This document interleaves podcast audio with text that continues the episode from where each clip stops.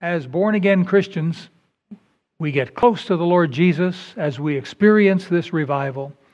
And then it's the job of the world, the flesh, and the devil to try and cool things off and draw us away from the Savior.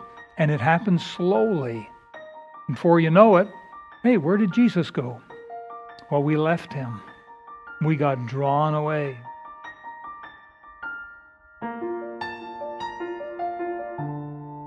Would you take your Bible this evening and please open up to the Gospel of Luke, chapter number 18. Luke chapter 18. Our story tonight is about a blind man. Now let's see here. Chapter 18. And I think we'll begin at verse number number 35. Please follow along in your Bible as I read. And it came to pass that as he was come nigh unto Jericho, a certain blind man sat by the wayside begging. And hearing the multitude pass by, he asked what it meant. And they told him that Jesus of Nazareth passeth by. And he cried, saying, Jesus, Thou son of David, have mercy on me. And they which went before rebuked him that he should hold his peace. But he cried so much the more, Thou son of David, have mercy on me. And Jesus stood and commanded him to be brought unto him. And when he was come near, he asked him, saying, What wilt thou that I shall do unto thee? And he said, Lord, that I may receive my sight. And Jesus said unto him, Receive thy sight, thy faith hath saved thee. And immediately he received his sight and followed him, glorifying God. And all the people, when they saw it, gave praise unto God. Well, blindness is a, a terrible way, if you ask me, my opinion, blindness is a terrible way to go through life. But the term blindness is somewhat of an elastic term used to describe a wide range of visual limitations. Everything from difficulty seeing to total blindness. Total blindness is sometimes referred to as NLP, by the vision specialists. NLP means no light perception. Now, the World Health Organization estimates that approximately 1.3 billion people in the world live with some form of vision impairment, but only about 40 million of them are actually NLP, totally, totally blind. So that's about 5% of the world. Now, again, those are rough figures. The blind man here in our story, whose name, by the way, according to the Gospel of Mark, was Bartimaeus. I think, no doubt, he was totally blind. NLP. He had to be brought to Jesus, who then healed him. And so, this is one type of blindness. But there are other types of blindness that uh, we're going to learn about this evening as we study this subject. Open our eyes, Lord. Would you pray with me? Our Heavenly Father, we ask you to open the eyes of our understanding. Help us to see what it is you want us to see. Thank you for this amazing story here in the Scriptures, in the Gospel of Luke about a man named Bartimaeus, and he met Jesus and he was never the same after. Now he could see. I once was blind, but now I see. Our Heavenly Father, teach us about blindness, the different types of blindness. Encourage us, increase our faith to love you more. In Jesus' name we ask, Amen. Well, as um, we mentioned there are many types of blind people. uh, many types of blindness, many instances, occurrences of blind people having done amazing things. Don't think that because someone is blind or partially blind that they can't do anything. By no means. Sometimes some of the most amazing things are done by people with handicaps like blindness. A man named Ralph Teetor, T E E T O R, Teetor, Ralph Teetor. He was born in 1890. And when he was five years old, he had an accident that left him totally blind, NLP. For the rest of his life, Ralph was blind. But that didn't stop Ralph. He went on to graduate from the University of Pennsylvania with a degree in mechanical engineering. Imagine that. In 1935, Ralph was going for a car ride with a friend of his, happened to be a lawyer. And the lawyer would slow down while he was talking, and then he would speed up while he was listening. And there's Ralph sitting beside him in the front seat with this kind of jerky motion back and forth, back and forth. And it got quite annoying for poor old Ralph, the rocking motion. And so it got him thinking. And he started tinkering with an invention to fix the problem.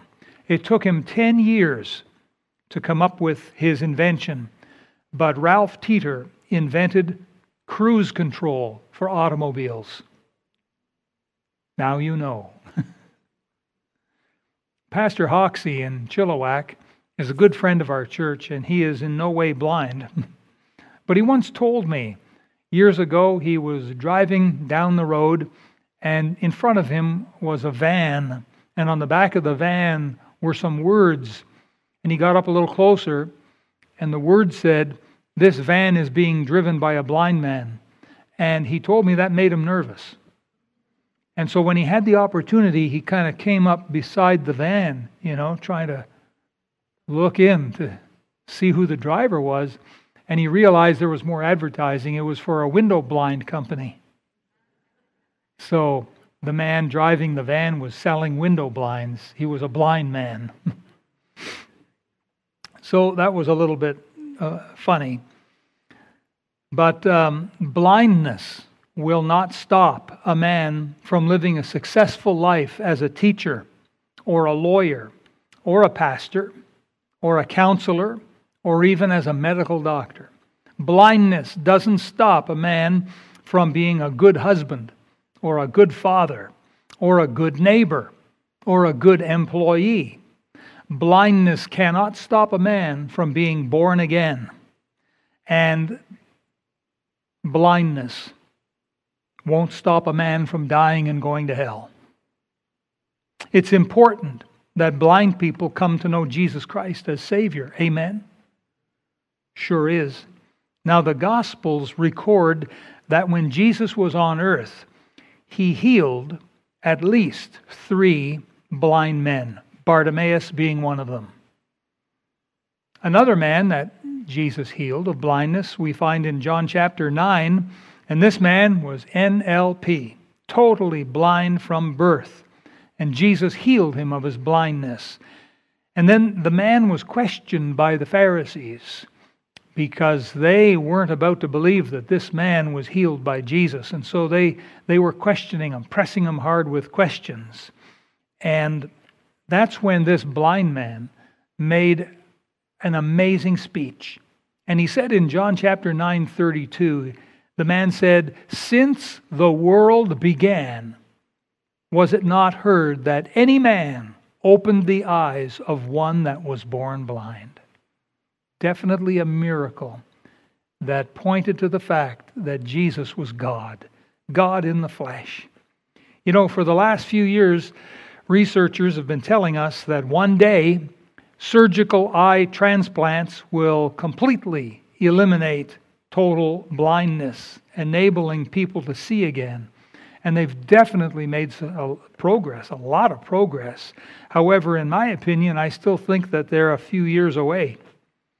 Meanwhile, we've got people like Benny Hinn, faith healers, phony healers like Benny Hinn, claiming to heal the blind and heal blind people. Well, studies have been done on the people that Benny Hinn has healed of blindness, and lo and behold, they're 100% false, totally fake. These certified blind people already had a measure of eyesight. They were not NLP, they were just you know, having difficulty seeing. And there are a lot of tricks that these false, phony faith healers use to try and and make you think that they can heal the blind. Now, there are other types of blindness. As you are aware, there's a thing called color blind, right? Color blindness. This is um, a condition where people have trouble distinguishing different colors, such as green and red. They have trouble. Now, that would be uh, a little dangerous when you're driving down the road and the traffic lights, you know, are changing colors. That might be a little dangerous. Some people are night blind. They can drive all right during the day, but at nighttime, they have the worst time trying to see. And so they don't drive at night because they're night blind. But there are other ways of being blind, more than just physical blindness. And I want to give you two or three of those tonight. Now, what I've been doing for the last couple of Wednesday nights is I've been preaching on revival truths. It's very important that we experience revival in our hearts, in our homes, and here in our church. It's very, very important that we live in a state of constant revival. As born again Christians, we get close to the Lord Jesus as we experience this revival. And then it's the job of the world, the flesh, and the devil to try and cool things off and draw us away from the Savior. And it happens slowly. Before you know it, hey, where did Jesus go? Well, we left him. We got drawn away. And so it's very important that we realize we all need revival. The pastor of this church needs revival. The deacons of this church need revival. All of the people who attend Grace Baptist Church need revival. So that's what I've been working on for the last couple of Wednesday nights, and I've got one or two more to go. And so here are some different types of blindness. Number one, opportunity blindness. Opportunity blindness. Now, this is an unfortunate type of blindness where you do not see the golden opportunities that are standing right in front of you. Now we're in Luke chapter number 18. I'd like you, please, to look at verse number 18. Look at verse 18. And a certain ruler asked him, saying, Good master, what shall I do to inherit eternal life? And Jesus said unto him, Why callest thou me good? There is none, oh, sorry, none is good save one, that is God. Thou knowest the commandments do not commit adultery, do not kill, do not steal, do not bear false witness, honor thy father and thy mother. And he said, All these have I kept from my youth up.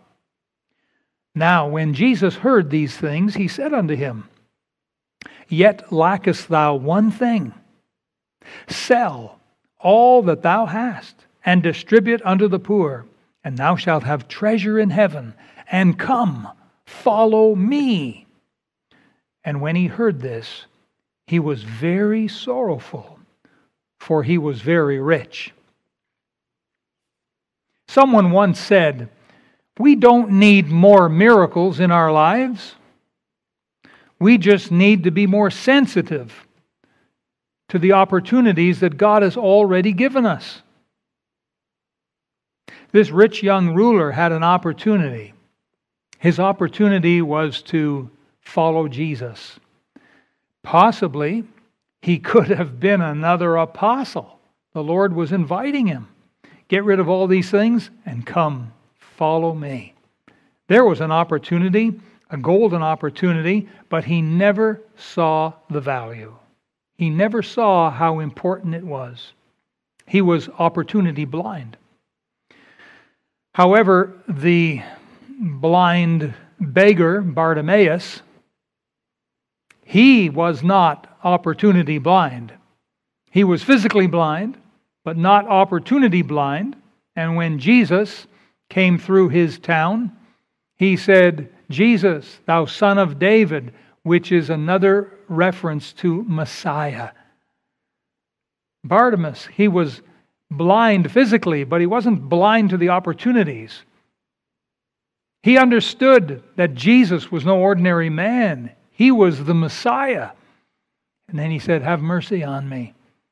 And did he take advantage of an opportunity? Boy, he sure did. He surely did. He was not opportunity blind.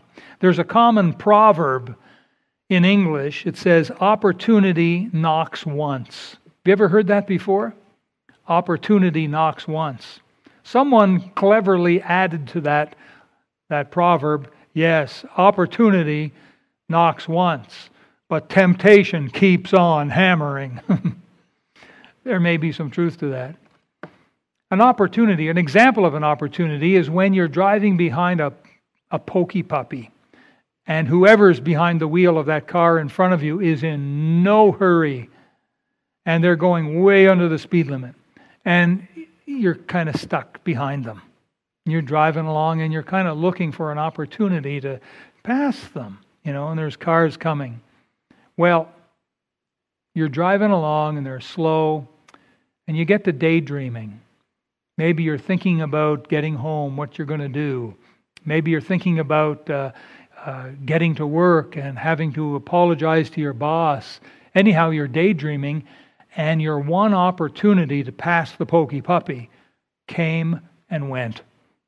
There was a big gap, but you didn't see it because you were opportunity blind. You weren't watching and you missed it.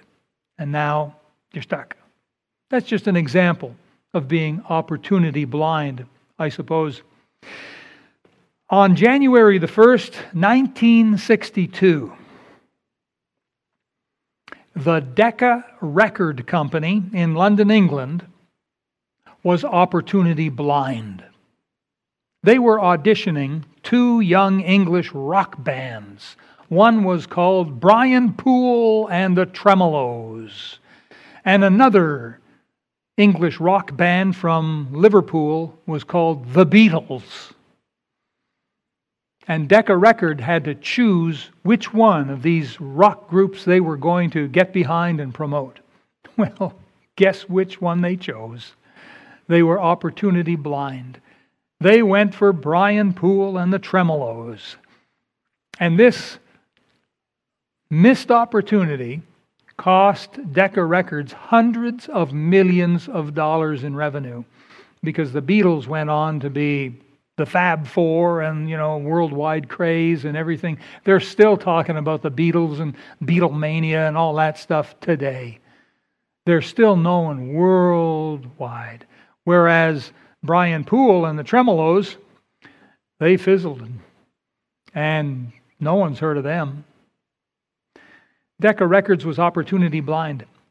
Back in 2006, Yahoo.com went opportunity blind. They had an opportunity to purchase Facebook for $1 billion. And so they were thinking, boy, this is a great opportunity. And then they got thinking, well, maybe it's not such a great opportunity. Maybe it's overpriced. Who knows what's going to happen to this Facebook company? It's a, a young startup. Sure, he had a, a real zoom, but you know, boom and bust. Maybe tomorrow won't be worth anything. And so they backed away from the deal. They reneged. They took off. They says, "No, we're not going to buy you. Good luck." Well, today Facebook is worth something like 450 billion dollars and Yahoo is worth maybe 40 billion, something like that. They went opportunity blind. A lot of people wish that they had bought a house 15, 20 years ago, even 10 years ago. A lot of people wish they had made that investment in real estate. I tell you, in life you have opportunities to be part of something, something new, something exciting. What will you do? Will you be opportunity blind or will you see the value in the opportunity and grab hold of it while you can? When I was in public school, I had the opportunity to get free piano lessons. I threw it away. I said to myself, who in their right mind would ever want to play the piano? Not me, I tell you. I want to play ball with my friends. And my dear mother, she tried to encourage me to play the piano, learn to take advantage of this opportunity. And I said, no, thank you. Boy, I wish I had taken that opportunity. I wish I had learned it back then. When I got into Bible college, I had the opportunity to visit Israel. And I said, No, nah, I'm not interested in visiting Israel. I wish I had taken that opportunity to visit the Holy Land. That would have helped a lot. You know, just in my walk with the Lord and my experience with the Word of God, I, I've had opportunities that I've let slip through my fingers like sand at the beach. They're gone. Can't get them back. Yeah, I've got some regrets. But you know, God does give us opportunities. Beloved, you have the opportunity to be involved in what I believe is an exciting church. Grace Baptist Church is an exciting church. It's not a dead hole in the wall. It's a vibrant, living, growing, exciting church. We've got the opportunity to be involved in it. What are we going to do with that opportunity? There are lots of things that we can do. We've got uh, soul winning ministries, flyer distribution ministries. We've got nursery, choir, ushering, media ministries. We've got several different ministries that you can be involved with. It's an opportunity. What will you do? What will you do? You have the opportunity to be involved with an exciting Bible college. We have a Bible college here in our church. How many churches have a Bible college, a full Bible college in their church? Not a lot. We got one.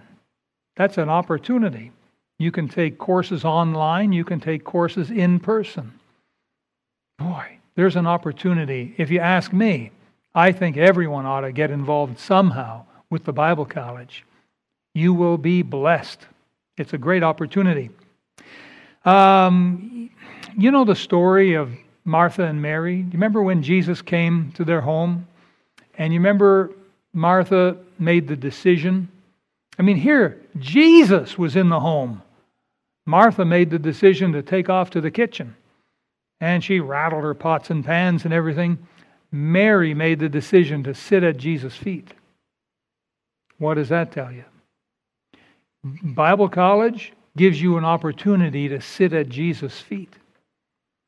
So we need the kitchen. We need, you know, the Martha's in the kitchen. But maybe Martha should have come and sat at Jesus' feet for a few minutes too. That would have helped. That would have helped.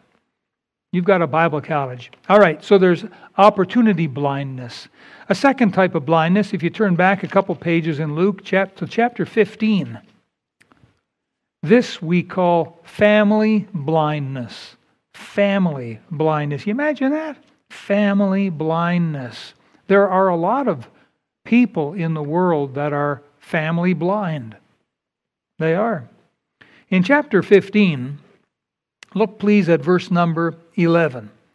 And he said, A certain man had two sons, and the younger of them said to his father, Father, give me the portion of goods that falleth to me. And he divided unto him his living. And not many days after, the younger son gathered all together and took his journey into a far country, and there wasted his substance with riotous living. You say, What kind of riotous living? Well, if you look over at verse number 30, here the elder brother said, uh, This thy son was come which hath devoured thy living with harlots harlots. In the news just yesterday, I saw a sad little story. Um, in the Star Wars series, there were these little things called the Ewoks. You know what I'm talking about? The Ewoks? And they were furry little creatures, you know, in the land of make believe. But one of the Ewoks, one of the main Ewoks, was a, a small dwarf man. And he was an actor. And he was dressed up in costume as an Ewok. And he made quite a bit of money. He was actually quite famous for playing the part of an Ewok. Well, this guy wasted everything. He burned through all his money on prostitutes and drugs. And just the other day, 56 years of age, he finally had a heart attack and died. Sad, isn't it? That's sad. Here, this young man took all that money and wasted it on riotous living. Verse 14 And when he had spent all, there arose a mighty famine in that land, and he began to be in want. And he went and joined himself to a citizen of that country, and he sent him into his fields to feed swine. Those are pigs. Ooh, for a young Jewish boy, pigs. How far can you fall? Well, verse number. Uh, 16, it says, And he would fain have filled his belly. The word fain means to have a great desire for something. And so, as he was feeding these pigs, you know, with the uh, husks, those husks started to look appetizing because he was hungry and he'd eat anything. I'm amazed he didn't eat one of the pigs. But the husks or the swill or the junk that was being fed to the pigs, boy, it was starting to look good. You see, in this verse, no man gave unto him. Verse 17, and when he came to himself, finally the light bulb went on. Finally he sat upright. Finally he realized, I've hit bottom. Look at me. Just look at me. I'm here, you know, hip deep with the pigs, and I'm feeding them, and the swill is looking good to me. What's wrong with me? Boy, have I fallen. He came to himself. He said, How many hired servants of my father's have bread enough and to spare, and I perish with hunger? This, of course, is the prodigal son. Many men and women have been so blessed by God to have a family, and yet many are blind to the treasure that they've been given. This young prodigal was family blind. And it took hitting rock bottom before he finally came to himself and realized what an idiot I've been. My family is waiting for me. We, uh, we live in crazy days. So many families are going through world war behind closed doors. This one accuses that one, that one accuses this one. Each one goes to a different corner of the house. This one goes out and slams the door. This one says, I can hardly wait to blow this popsicle stand. And we've got families that are imploding, if not exploding. If you have a family, then pray for them and cherish them and be a blessing to them every day because that is an opportunity and God will bless you if you take that opportunity. You know, someone once said that home, listen to this, home is where you're treated the best and you complain the most. So true. So true. So Family blindness. That's a pretty sad way to be blind. And then finally, number three, this one is spiritual blindness. Spiritual blindness. And if you ask me, I think this is perhaps the worst type of blindness that anyone can have. Now, if you'd go to chapter number 16, we have, starting in verse number 19, a man who was spiritually blind. It says, There was a certain rich man which was clothed in purple and fine linen and fared sumptuously every day. That means he ate to his heart's content. He ate like a king. And there was a certain beggar named Lazarus, which was laid at his gate full of sores, and desiring to be fed with the crumbs which fell from the rich man's table. Moreover, the dogs came and licked his sores. And it came to pass that the beggar died and was carried by the angels into Abraham's bosom. The rich man also died and was buried, and in hell he lift up his eyes, being in torments, and seeth Abraham afar off and Lazarus in his bosom. And he cried and said, Father, Abraham, have mercy on me, and send Lazarus that he may dip the tip of his finger in water and cool my tongue for I am tormented in this flame. That tells us something about hell, doesn't it? Verse 25 But Abraham said, Son, remember that thou in thy lifetime receivest thy good things, and likewise Lazarus evil things. But now he is comforted, and thou art tormented. And beside all this, between us and you, by the way, the word you is plural. That's the beautiful thing about our King James Bible. It, it tells us if it's singular or plural. If it begins, if the word begins with the letter T, thee, thy, thou, it's singular. If it begins with the letter Y, you, your, ye, it's always plural. And so here's Abraham talking to the rich man, and he says, You, plural, you guys. There was more than just one soul in hell.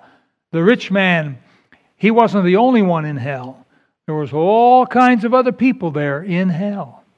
And so Abraham said, Between us and you there is a great gulf fixed, so that they which would pass from hence to you cannot, neither can they pass to us that would come from thence.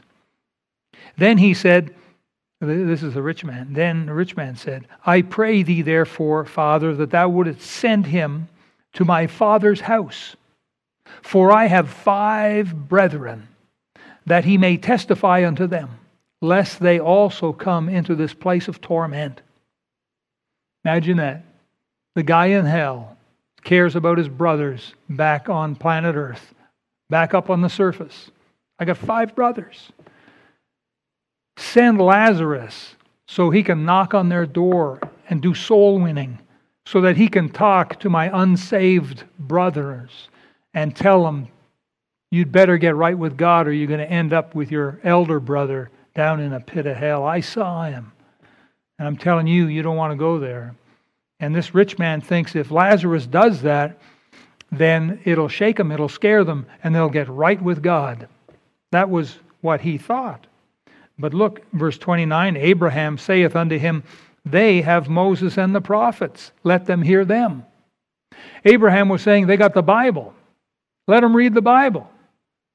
Verse 30 And he said, Nay, Father Abraham. He says, My brothers don't read the Bible. Ho, ho, ho. They're not interested in the Bible. But if Benny Hinn could come, but if some great charismatic faith healer would knock on their door. But if one went unto them from the dead, they will repent. The rich man was thinking, no, no, they don't read the Bible. They're not interested in the Bible. That'll take too long, anyhow. And there's words, you know, these and thous. You can't understand the Bible. No, no, no. What they want is they need Lazarus to go back because they'll remember him. Remember, uh, I'd have my brothers over to my home, and they'd all have to walk by Lazarus, you know, laid at my gate, full of sores. They'd all recognize him. Send them back. Send them back. They'll say, oh, What happened to you? He'll be able to say, I went to paradise. I met Abraham, and I saw your brother. And my brethren, they will repent if one comes back from the dead. You know, on the YouTube, there are several people who claim to have died and gone to heaven and come back. Others claim to have died and gone to hell and come back, and they're here to tell us all about it. But what they like to do is get us to buy their books or go see their movies Follow the money, beloved. So, this was the thought of the rich man in hell. Verse 31 And he, that's Abraham, said unto him, If they hear not Moses and the prophets, so if they're not going to read the Bible, neither will they be persuaded though one rose from the dead. Even if we did send Lazarus back and he knocked on their door, they'd say, Who are you? Well, I'm Lazarus. You are not Lazarus. He died. Who are you? I'm Lazarus. You are not Lazarus. Lazarus is full of sores. You look pretty good. Who are you? I'm Lazarus. I'm back, from the dead. I saw your brother. You're a liar. Grab him, boys. Throw him off a mountain. That's what would happen. The Pharisees stood at the foot of the cross, and there's Jesus hanging, dying for the sins of the world. And they looked at each other and says, Ha, others he saved, himself he cannot save. If he be the, the king of Israel, let him come down from the cross now, and we will believe. Well, supposing Jesus had said, All right. And he pulled those nails out, out of his feet, and hopped down off the cross, what would the Pharisees have done? They would have cried, Guards, seize him! He's escaping! Quick, someone grab a sword. Finish the job. They wouldn't believe even if Jesus did come down off the cross. The only way people can believe is through the Word of God. Faith cometh by hearing, and hearing by the what? Word of God. That's the only way faith comes. That's God's design. If someone comes to you and says, Well, I never read the Bible and I'm saved, well, they're either a liar or they're deluded. It's possible that they heard people speaking the scriptures to them over a period of time, months or years, and through hearing the scriptures, they got faith. The Holy Spirit gave them faith. But the Bible has to be involved. If someone's not going to read the Bible, they're not going to get saved. If someone's not going to hear the Bible, they're not going to get saved. The Bible has to be involved spiritual blindness. This rich man was spiritually blind, not just in hell, but on earth. He lived his whole life thinking, well, I don't need this salvation. I have the favor of God. Look, I've got wealth and riches. You know, there's a lot of people that think that because they have money, that they're right with God. Look, I have the blessings of God on my life. I'm wealthy. Therefore, I'm going to heaven. There's a lot of people believe that. There are other people who believe that because they are physically deaf, that they're going to heaven. Because, now, not all deaf people believe this, but some do. They say, well, I'm being punished on earth because I'm deaf and God would not punish me in eternity. This is punishment enough. There are some blind people who think the same thing. I'm being punished on earth. God wouldn't punish me in eternity. I'm going to heaven. Spiritually blind. Did you know that uh, the people of Noah's day, Noah and the ark, remember? The people of Noah's day were so preoccupied with their worldly lives that they were spiritually blind to the preaching of Noah. They refused to believe, and consequently, they all perished. When they nailed Jesus to the cross, they nailed two other men to the cross as well two thieves. Both had the opportunity to repent and believe in Jesus for salvation. One thief repented and ended up in paradise and the other was spiritually blind and died and went to hell. I tell you, there are so many examples of spiritual blindness in the Bible. Balaam, you remember with the talking donkey, you remember that story? He had been hired by the king of Moab to come and curse the children of Israel, and he promised Balaam all this money, money, money. And so God stopped. And remember with the, the angel with the sword and the donkey could see this, but Balaam couldn't. Balaam got all mad at his donkey and he started beating his donkey. And God opened the mouth of the donkey and says, What are you beating me for?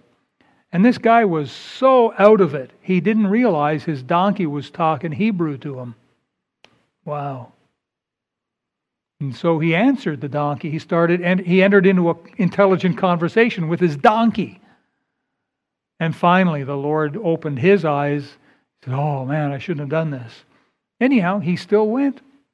Because what he really wanted was the money. The Bible makes that very clear. He wanted the uh, the, uh, the wages of unrighteousness. He wanted the money. That's why he went. There are a lot of people, they're money mad. People who are always playing the lotto. By the way, statistically, most people who play the lotto cannot afford to play the lotto. They live on very little, lim- little and limited income. They're poor. And so they're always handing over more money, more of their, their money, more of their money to, to, to play the lotto in hopes that they'll strike it rich. That's a statistical fact. Most of the people who play lottos are people that shouldn't be playing because they can't afford it. Statistically, people who make over six figure incomes, they hardly ever play the lotto. What do they need the lotto for? They're making over six figures. But it's the poor people who are forking over the money. Now, we're not here to talk about lotto. Whew. I think that many good Christians in the world today have been ruined by the allure of money. Big jobs, high paying salaries, and it ruins them spiritually. The apostle Peter wrote to Christians in 2 Peter chapter 1 and he told them to give all diligence add to their faith virtue and knowledge and temperance. And then he said these words if these things be in you and abound ye shall never be barren but he that lacketh these things is blind it's important that we as Christians be growing and growing, getting involved in serving the Lord and living for Jesus every day, adding to our faith virtue and to our virtue knowledge and to our virtue temperance and so on. But if these things are lacking in our lives as Christians, it means we're blind and cannot see afar off. So it doesn't mean NLP, total blindness. It means nearsighted, because he goes on to say, cannot see afar off. So many Christians can only see just to the end of their nose, as the saying goes. They can't see afar off. They can't see the needs of this world. They can't see the needs of others. Their, their whole mind, their whole energy is wrapped around themselves because these things are, are not in them. Therefore, they're blind. They cannot see afar off. And what's more, They've forgotten that they've been purged from their old sins. Peter wrote that to Christian people. And it seems that even Christians can at least go partially blind. And I'll show that to you if you would turn to chapter 24 of Luke. Chapter 24 of Luke. I'll show you this. That even good Christians can experience blindness, at least partial blindness. Luke chapter 24. And look, please, at verse number, well, let's see. Here we're talking about two of the disciples in verse 13. They went that same day to a village called Emmaus. And they're walking along. These are the two believers that were going to Emmaus, and Jesus drew near in verse 15. But look at verse 16. But their eyes were holden that they should not know him. It's like they were blind. They may as well have been. You see, they couldn't see. That happened to good people. These are good people. Look also at verse number uh, 31. Now, Jesus joins up with the, uh, the disciples. Um, I'm sorry, he's still with these two. And verse 31 And their eyes were opened, and they knew him, and he vanished out of their sight. Interesting, isn't it? Did you know that the, the psalmist King David wrote these words in Psalm 119? He said, Open thou mine eyes, that I may behold wondrous things out of thy law. That is a prayer you and I should be making every day. Lord, open the eyes of my understanding. Help me to see your will. Help me to see you here in the scriptures. The older we get, our physical vision may get affected, it may start to dim. But our spiritual vision, I think, should be getting better. Physically, our eyes may start to close and get dim physically, but spiritually, our eyesight should never be better. We should be seeing clearly and more than ever before in our lives the older we get. As Jacob got close to death, the Old Testament uh, patriarch Jacob, he got close to death. His eyes went dim. Physically, he, he was going blind, but spiritually, he had great vision and he was able to see and prophesy the future of his sons. I think the prayer closet will help us with this more than, than anything else. As we get older, the effects of dust and disease and age multiplied over time can mean that we need glasses or, I don't know, maybe something more. We need to go for checkups. And likewise, as Christians, the effects of the world, the flesh, and the devil multiplied over time can affect our spiritual vision, which is why we always need to go for checkups every day to the Lord. Help me to see. And so, again, I say if your spiritual vision is not better than ever, something may not be right.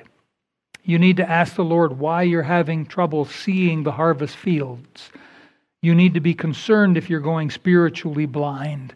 Back in 1974, a Christian man in the United States who was not physically blind, by the way, he wrote the following song Open our eyes, Lord.